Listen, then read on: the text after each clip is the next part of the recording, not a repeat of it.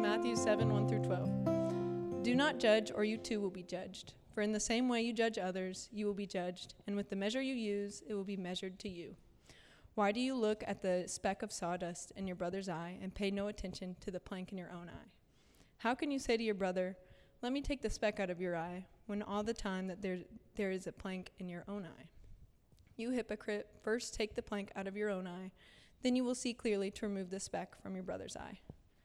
Do not give dogs what is sacred, do not throw your pearls to pigs. If you do, they may trample them under their feet and turn and tear you to pieces. Ask and it will be given to you, seek and you will find, knock and the door will be opened to you. For everyone who asks receives, the one who seeks finds, and to the one who knocks the door will be opened. Which of you, if your son asks for bread, will give him a stone? Or if he asks for a fish, will give him a snake? If you then, though you are evil, know how to give good gifts to your children, how much more will your Father in heaven give good gifts to those who ask him? So in everything, do to others what you would have them do to you, for this sums up the law and the prophets.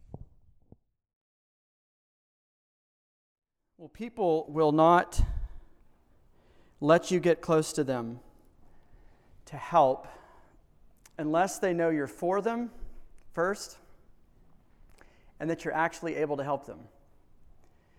Those two requirements have to be met before a person will let you move towards them to help them. This is especially true if they're injured or hurting. So, like, even as grown ups, splinters are not a fun thing for us. It's this little tiny thing that can really, like, profoundly affect the littlest things. But when you're a kid and somebody else has to take the splinter out, imagine the traumatic experience that could be. So, our oldest Eli is prone to drama sometimes. Um, and he, the kids run around all summer without shoes on, and so they'll come in uh, once a month with some pretty sizable splinter in the bottom of their foot, which is already a pretty sensitive space. And Eli would just kind of come unglued at the thought that me or Anna was going to come to him and with these tweezers and take this splinter out. And it was, I mean, the first time or two, like it was a two person job, one of us holding him down and the other person doing surgery on his foot. What had to happen, though, because this is a recurring event in our house, is um, those two things had to be proven to Eli every single time. I had to hold him and say, Eli, we're going to be careful. We love you. We're not going to hurt you. We need to take this out so it doesn't get infected and hurt more. It's going to be okay.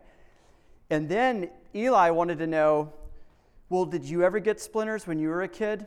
That's what he wanted to know. And he'd say, Do you ever have to take splinters out of your foot? I was like, Yeah, Eli. And I told him the stories of when I was a kid, I'd get splinters in my foot, or all the other times I'd taken splinters out of other kids' feet. And those are the two things that allowed him to let me get near to a very, very sensitive spot that was painful and raw and what allowed, enabled him to let me help him. Jesus is talking to disciples about how we're to get close to each other and help each other. And he's saying for that to happen, for you to allow another brother or sister in this kingdom to come near to you, particularly to a very sensitive, raw spot like your sin your struggle, you will have to be convinced that He is for you or that she's able to help you. And for you to go to a brother or sister in that predicament, you will have to make sure they know that you are for them and that you can actually help them. That's what kingdom community is like. We say every week, I didn't say it tonight because it's in the passage, we're a community that want to meet each other where we are but not leave each other stuck there. This is a different way of saying the same thing. For this to be a safe place, for us to be safe people, doesn't mean it's a pain free place or a problem free place or a sin free place. It means we are people who are being thoughtful in what it looks like to have the right to go to a brother or sister in need or have people come to us in need and help us. So Jesus says, This is what my kingdom is supposed to look like. This is what community is going to look like in this kingdom.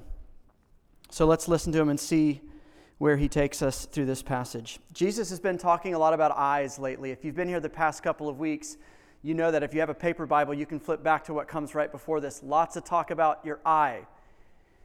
And what he wanted to know about your eyes two weeks ago, last week, and in this passage as well is are they healthy? Are your eyes letting light in? Are your eyes seeing accurately who God the Father is, who you are, who others are? Or are your eyes barely open and not a lot of light's getting in, and there's, because of that, there's great darkness inside of you, anxiety inside of you, fear inside of you? Jesus wants to ask his disciples, Are y'all seeing what I'm seeing? Are you seeing who I'm seeing? And so last week he was really focusing in on do you see the Father the way I see the Father? Or are your eyes closed and you're harboring these dark intuitions we were talking about, these conspiracies that we are prone to believe about God that makes us suspicious of Him? Or are your eyes opening and you're seeing Him as He is, a detail oriented, proactive Father who doesn't just have affection for His sons and daughters, but feels affection for His sons and daughters? Jesus wanted to know in the passage before this how do you see yourself? Are you a spiritual do it yourselfer? and it's just you in, a, an operating manual getting through life. You see yourself as an orphan racked with either anxiety or the need for control to get back in control of your circumstances, or do you see yourself as a beloved child that the Father lavishes love on? Now, Jesus is adding another question to the list, and he says, How do we, even in this room, let's be specific, how do we see each other? How do you see the people in the room, the people you're in relationship with? And particularly, how do we see and relate to each other when someone else's sin is most visible to you? Where they're falling short, that personality quirk, that insecurity, uh, the way they throw you under the bus with their humor to look better to other, other people. The procrastination, the always being late or not being considerate what do you do next when you think of the roommate, even now, who just annoys you because of the way they treat you or what they don't do in the house? The kind of relationships Jesus wants his disciples to have in this kingdom, this counter kingdom, are relationships that are charitable, that are gracious, that are generous, that are thoughtful that are slowed down so that we have the opportunity to be thoughtful and not just react, knee jerk reactions. This happened and I spouted this off. This happened and I did this, but this happened and I slowed down and I thought and I prayed and I sat on it for a while and I responded at a time where I was able to respond in a more helpful way. But Jesus isn't naive. Jesus is talking to his disciples, he's talking to insiders of his kingdom, people who are following him, who seek refuge in him, who believe that he's life. And Jesus presumes that in this, these circles, there's problems. He's honest and he's realistic. He assumes that these people in the passage, these people tonight, are visually impaired disciples who have trouble seeing each other the right way and seeing God the right way and seeing themselves the right way. Everyone in this uh, example that he gives had obstructed vision, every single one of them, and needed a brother or a sister to come to them and to remove what was obstructing and distorting their vision. So, for all these reasons, to help our vision and to change the way that we look and re- look at and relate to each other, Jesus shares these thoughts that we're talking about. And Jesus knows these are hard words for us to hear. Uh, they're, they're hard words to speak, they're hard words for us to hear. And so he's a great preacher, he's a great teacher. And like any great teacher, he knows that bitter medicine goes down best with honey. And the honey in this situation is comedy. I don't know if any of you are Shakespeare fans. I would not consider myself a Shakespeare fan, but when Anna and I were dating, we were living out in Colorado at the time, and one of our date nights was to go to this Shakespeare in the Park thing, and it just sounded like a fun thing to do. So we went. And um, I'd been bored silly in high school when we were reading through all this Shakespeare stuff. I was like, this is old English. No one can understand it. No one gets the irony or the humor or the whatever, the rhyme. What is this stuff? We hear it in the park, and these are professional actors and actresses who do this Midsummer Night's Dream play every night of the summer. And it was brilliant. And it was hilarious because the actors, like, they're definitely doing a lot of improv in the moment, but they're hamming it up with the audience the whole time. You know, they're doing their stuff up here and they keep looking over their shoulder to kind of embellish the moment. The way they delivered the lines that had bored me in high school finally made sense to me, and I'm like, man, Shakespeare was a comedian. This stuff's amazing. We lose some stuff when we translate languages, like jokes, especially, do not translate very well. You know, you're hearing some speech in English and someone's interpreting into Spanish or Chinese or something, humor doesn't translate very well. Idioms don't either. And so we lose the comedy of this. But Jesus is basically gathering his disciples around and he's saying, So, y'all, let me tell you about this optometrist, or this eye surgeon, better yet. This eye surgeon's got a patch over one eye and a huge cloudy cataract on the other, and they wheel in the patient and the doctor turns to a nurse and says, I'm Dr. So and so, I'm going to be operating on you today. And the patient's looking wide eyed at him, like, You're letting this guy operate on me? And Jesus is better at comedy than me, but the, it would have been a moment of levity. That's what would have happened when he said this. But he's saying actually a really heavy, piercing thing that goes down a lot easier with a laugh. And then he goes on, he describes other people as pigs and dogs later. He talks about dads tricking their little kids and giving them snakes instead of bread. He's pushing the comedic element so that we would remember this. And so that it would actually get inside of us past our defense mechanisms of, this is too hard for me to hear.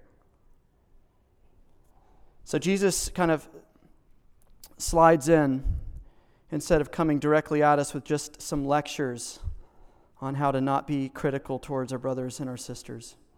He wants us to remember what he's talking about. Now, what does he want us to remember?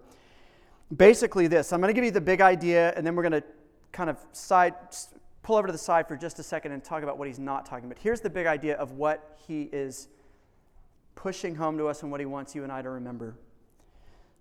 Unresolved sin or self righteousness in the heart of a Christian distorts his vision undealt with self righteousness or sin in the heart of a Christian blinds a Christian's eyes to just about everything.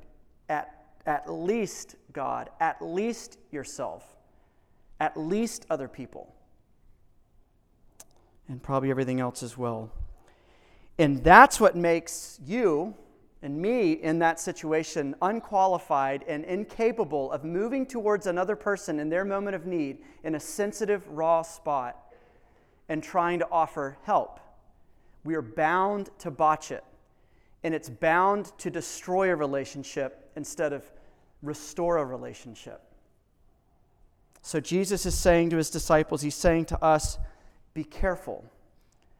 Because if we're not thoughtful in how you and I are meeting each other where we are, but not leaving each other stuck there, if we're not very careful in how we do this, we will be unhelpful and we will be unsafe. And this will become an unhelpful, unsafe community of people. It will become not a counter kingdom to the world, it will become a counter kingdom to the kingdom of God. A place where everybody hides, nobody's honest, everybody's performing in front of everybody else. Nobody can come and say, Brother, I love you. What's going on with you? So Jesus gives us this illustration. And in the illustration, he proves what I just said. And again, we're just sticking big idea right now. But Jesus is saying, like, if you have a redwood tree in your eye, how are you going to see anybody else? Especially something as delicate as using some tweezers to to pull something out of someone else's eye. Like, I've never allowed someone else to touch my eye. I don't know if you have, but there's some things that's like people will be like, hey, there's a bug on your back. I'll let them deal with that. Like, brush it off.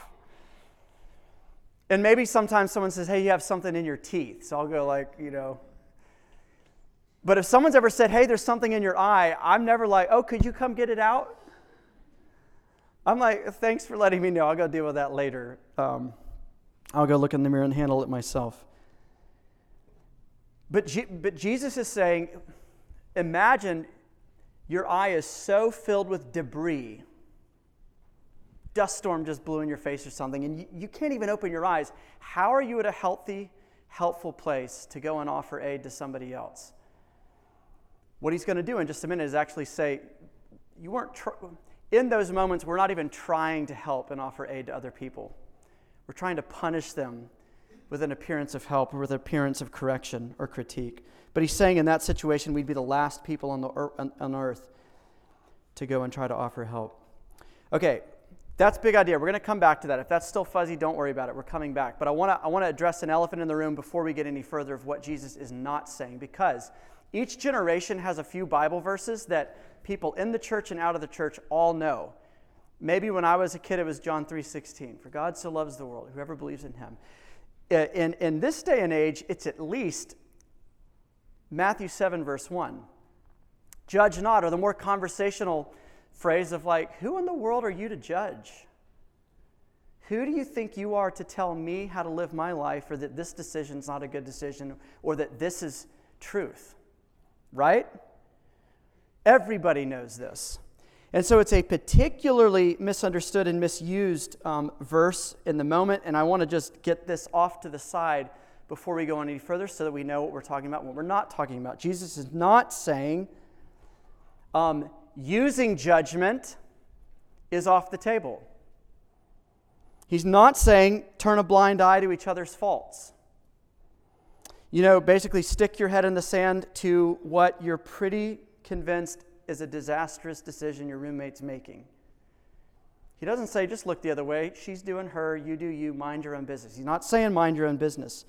He commands the opposite, in fact. Verse 5, he says, Once you see clearly, after you've done work in your own vision and your own heart, go to your brother and sister and help remove what's obstructing their vision. So Jesus isn't saying just don't worry about other people, focus on yourself. He's saying focus on yourself first so that you can be healthy and helpful to go and help the other person. He's not saying turn your brain off and abandon all critical thinking, your ability to, to distinguish between life and death, good and bad, what is from the Bible and what's twisted out of the Bible.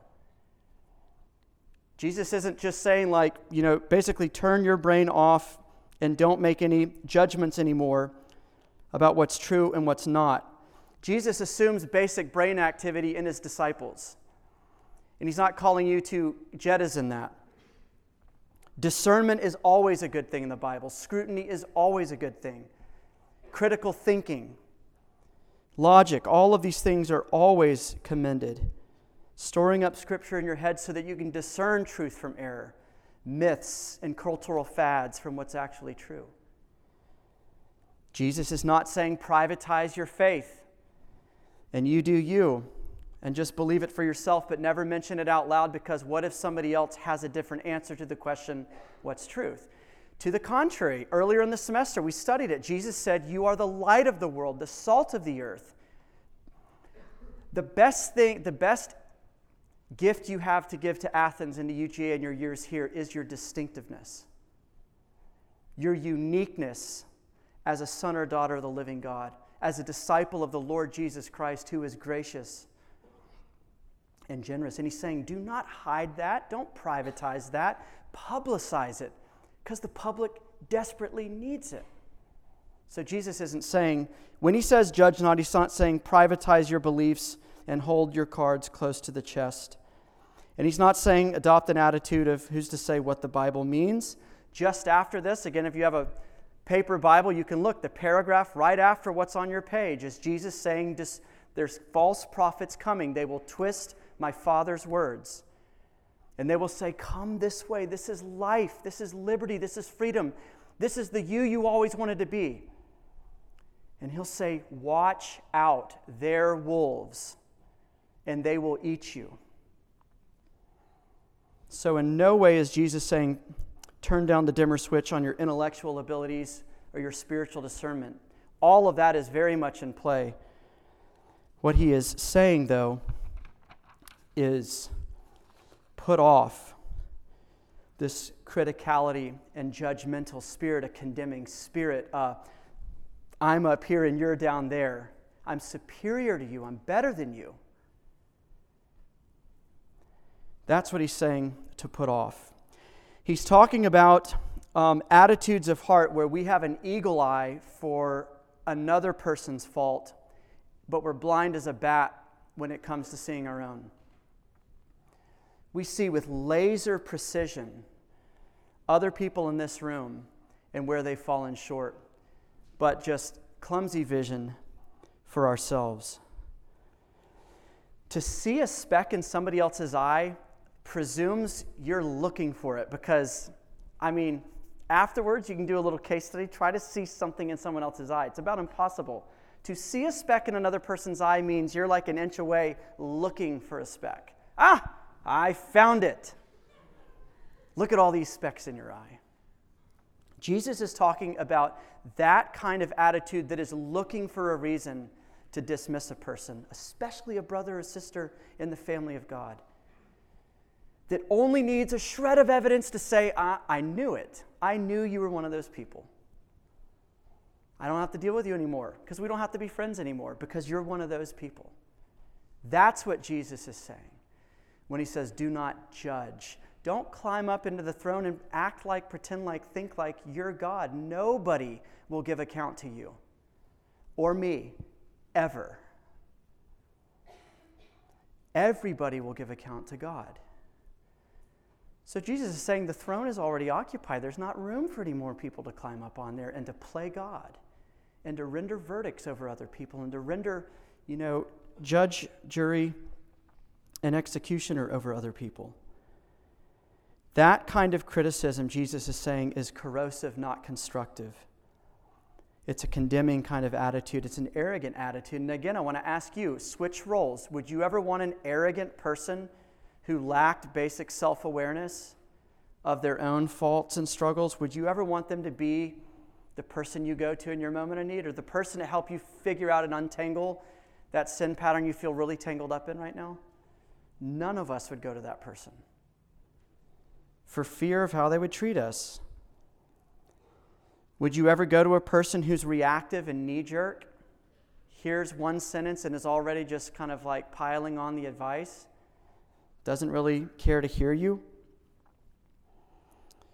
Would you ever want to hear correction or have someone get as close to you as your eye and removing an obstruction in it who hasn't sat with that thought or that, that sense of, I think I need to help my friend see this. I'm not sure she sees it. I'm not sure he sees it.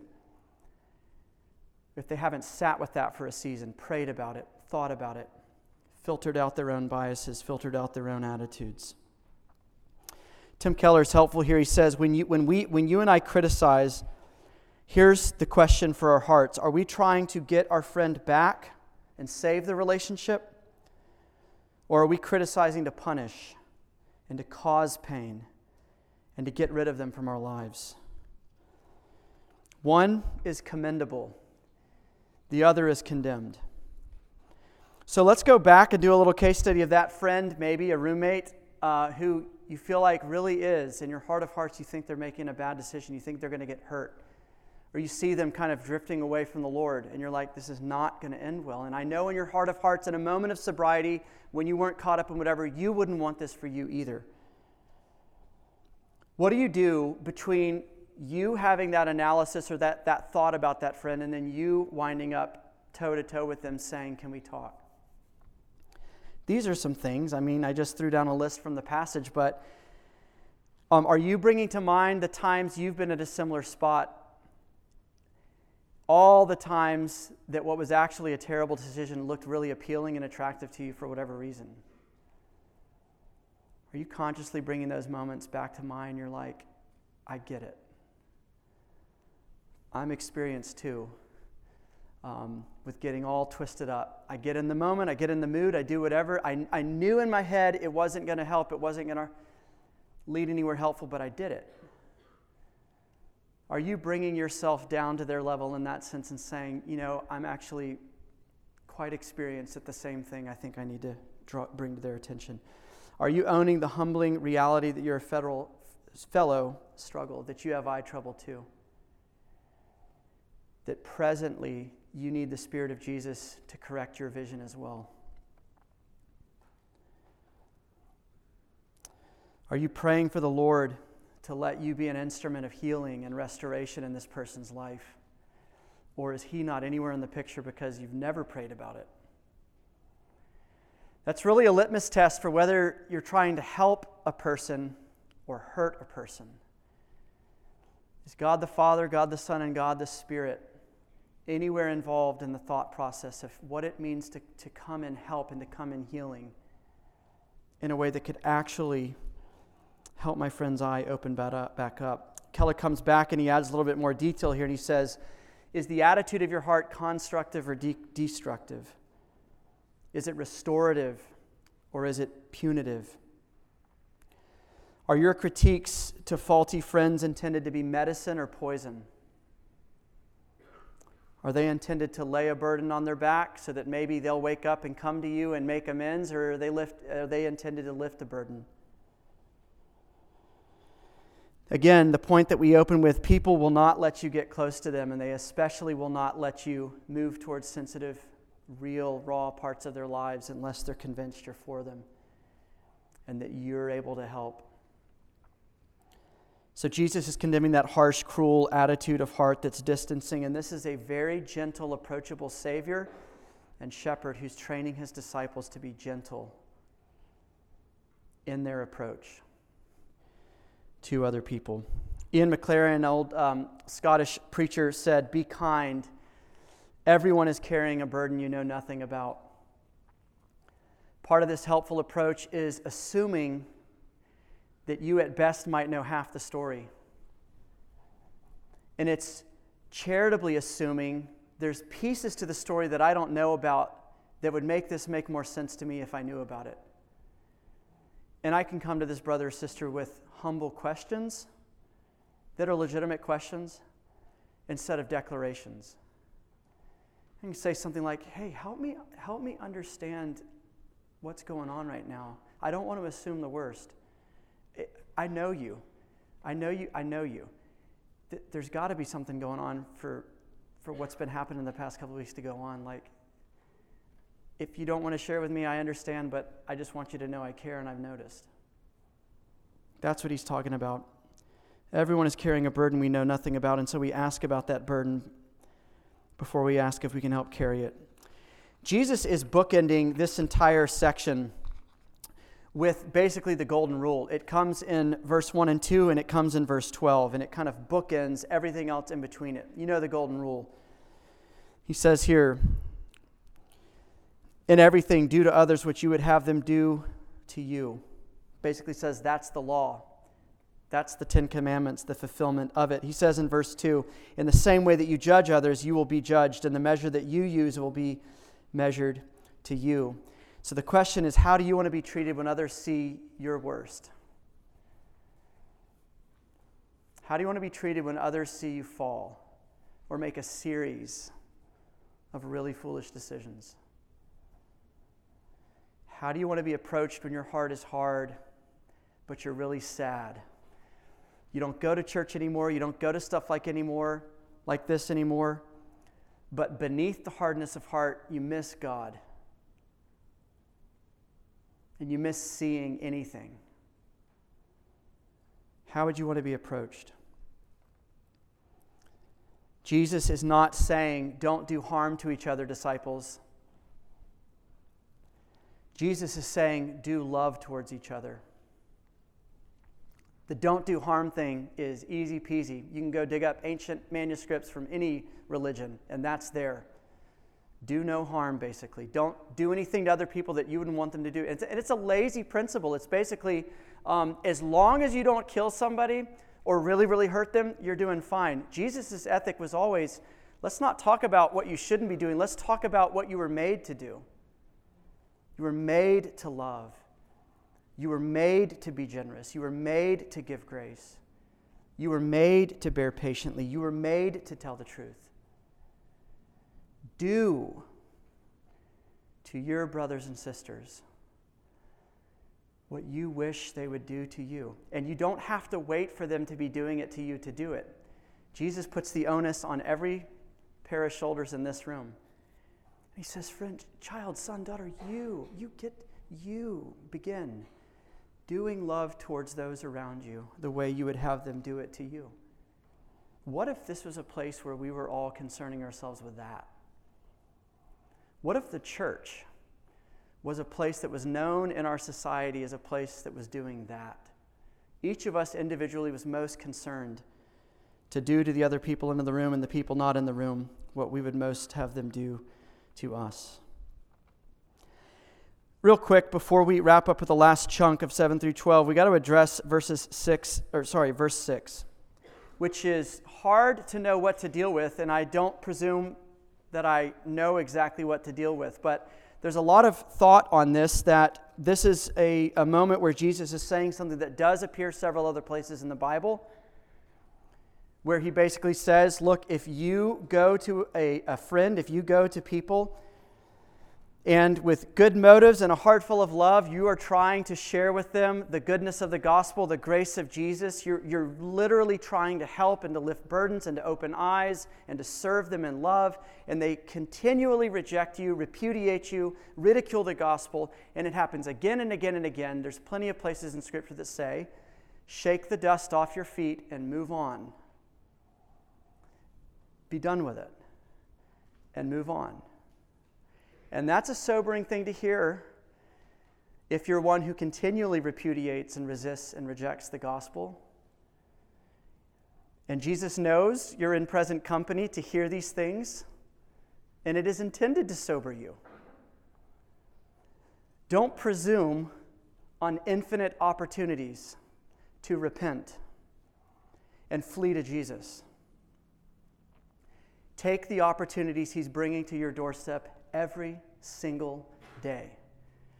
But is that what Jesus is saying in this particular moment? I don't think so. And the reason why is if he is, I'm not sure exactly how it fits with what he said before and after. It seems a really out of place, a really out of place moment to say that. What he could, what he could be saying, what I'm more persuaded he might be saying, is that disciples, church, when you and I are not doing the heart work that we've been talking about, the self humbling work, the self reflective work that we've been talking about, when we kind of just go out into the world, um, kind of guns blazing with all the stuff the world is doing wrong and the culture is doing wrong, and there's judgment and there's a superior attitude and there's condemnation left and right of all the places they're getting it wrong and there's not humility in us. I think what he's saying is you make the pearl of the gospel, which the New Testament refers to it as, odious and odorous and repugnant.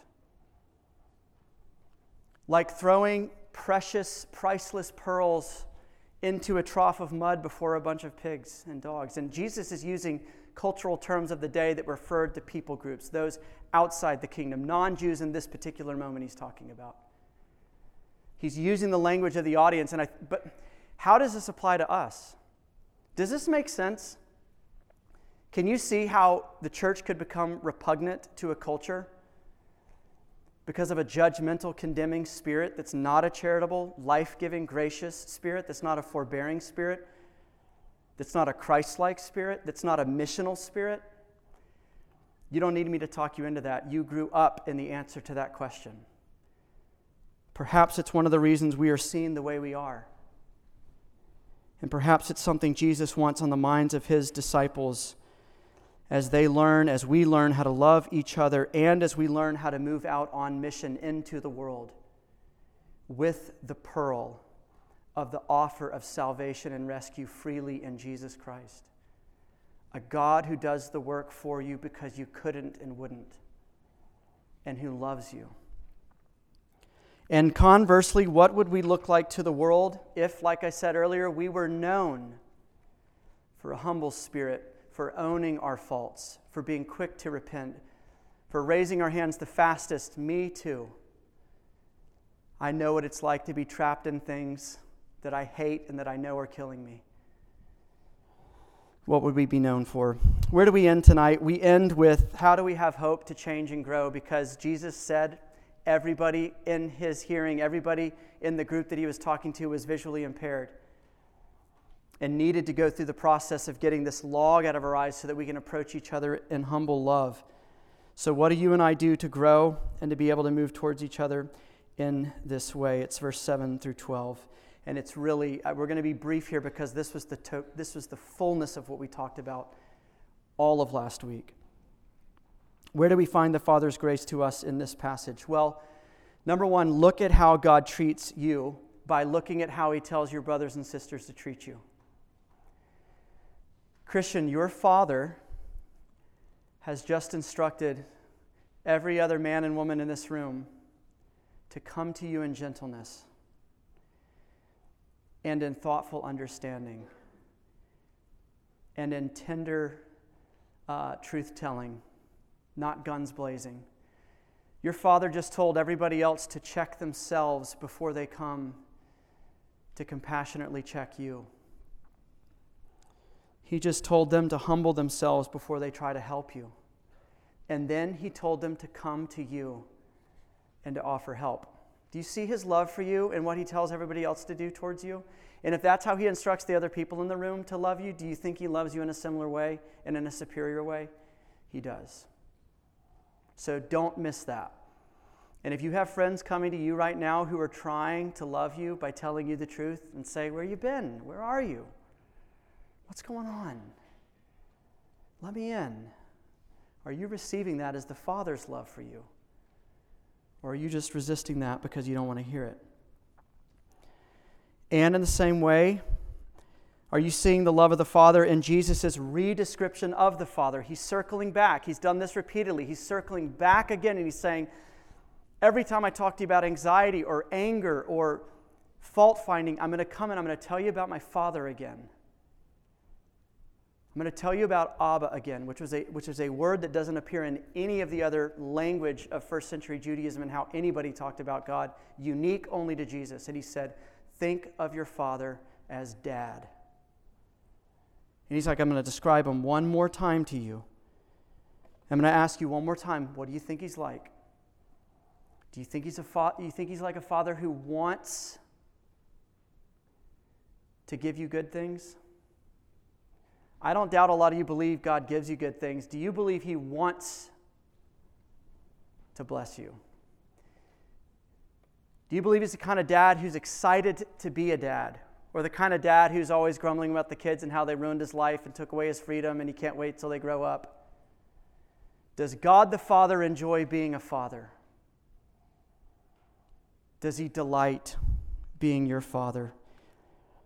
Is it his good pleasure, as Jesus says in Luke 12, to give you the kingdom? And are you praying for these things? He says as well. Do you see him as one that you can ask these things Ask him for a more humble spirit. Ask him for more clear eyes. Ask him to help you help your friends. Jesus is saying, Do you know an approachable Father that you can ask and ask and ask and seek and seek and knock and knock? What I want to end with is the dilemma that some of you may feel because you might say, Well, Ben, that's what I've been doing. Year one, year two, year three. That's what I do. I pray, I ask, and I just don't know if I see much of an answer, much softening of heart. I was thinking about this with the Braves. I heard all the post game interviews the other week when they're all going around and talking not just about the game, but the past five or seven years. And they all described the same story of, you know what changed is we finally got to a point where we wanted this bad enough that we actually sought it. And we actually made it happen. Same with Kirby. Kirby knows the team has to get to a place. If the team is ever going to get a championship, first they got to want a championship. And to want a championship, you got to experience the lack of it, the poverty of your present position. The words that Jesus uses here don't just say ask, it's a, it's a present progressive. It's at, keep asking, keep seeking, keep knocking. And your Father absolutely absolutely will answer, absolutely will give, absolutely will help. Maybe the reason you're still asking and still seeking and still knocking is the Father is ripening a deeper sense of want in your heart. because you will never seek Him until you want Him. And you will never want Him until you notice how much more you need Him. Let's pray. Jesus, we thank you for these words to us. You've spent a whole fall patiently teaching us and moving us along little by little. Now, would you apply your good news to how we treat each other and how we see each other? There's situations and circumstances, even tonight, when we go home, that we need this word to transform and help. So, would you help us? We pray in your name. Amen.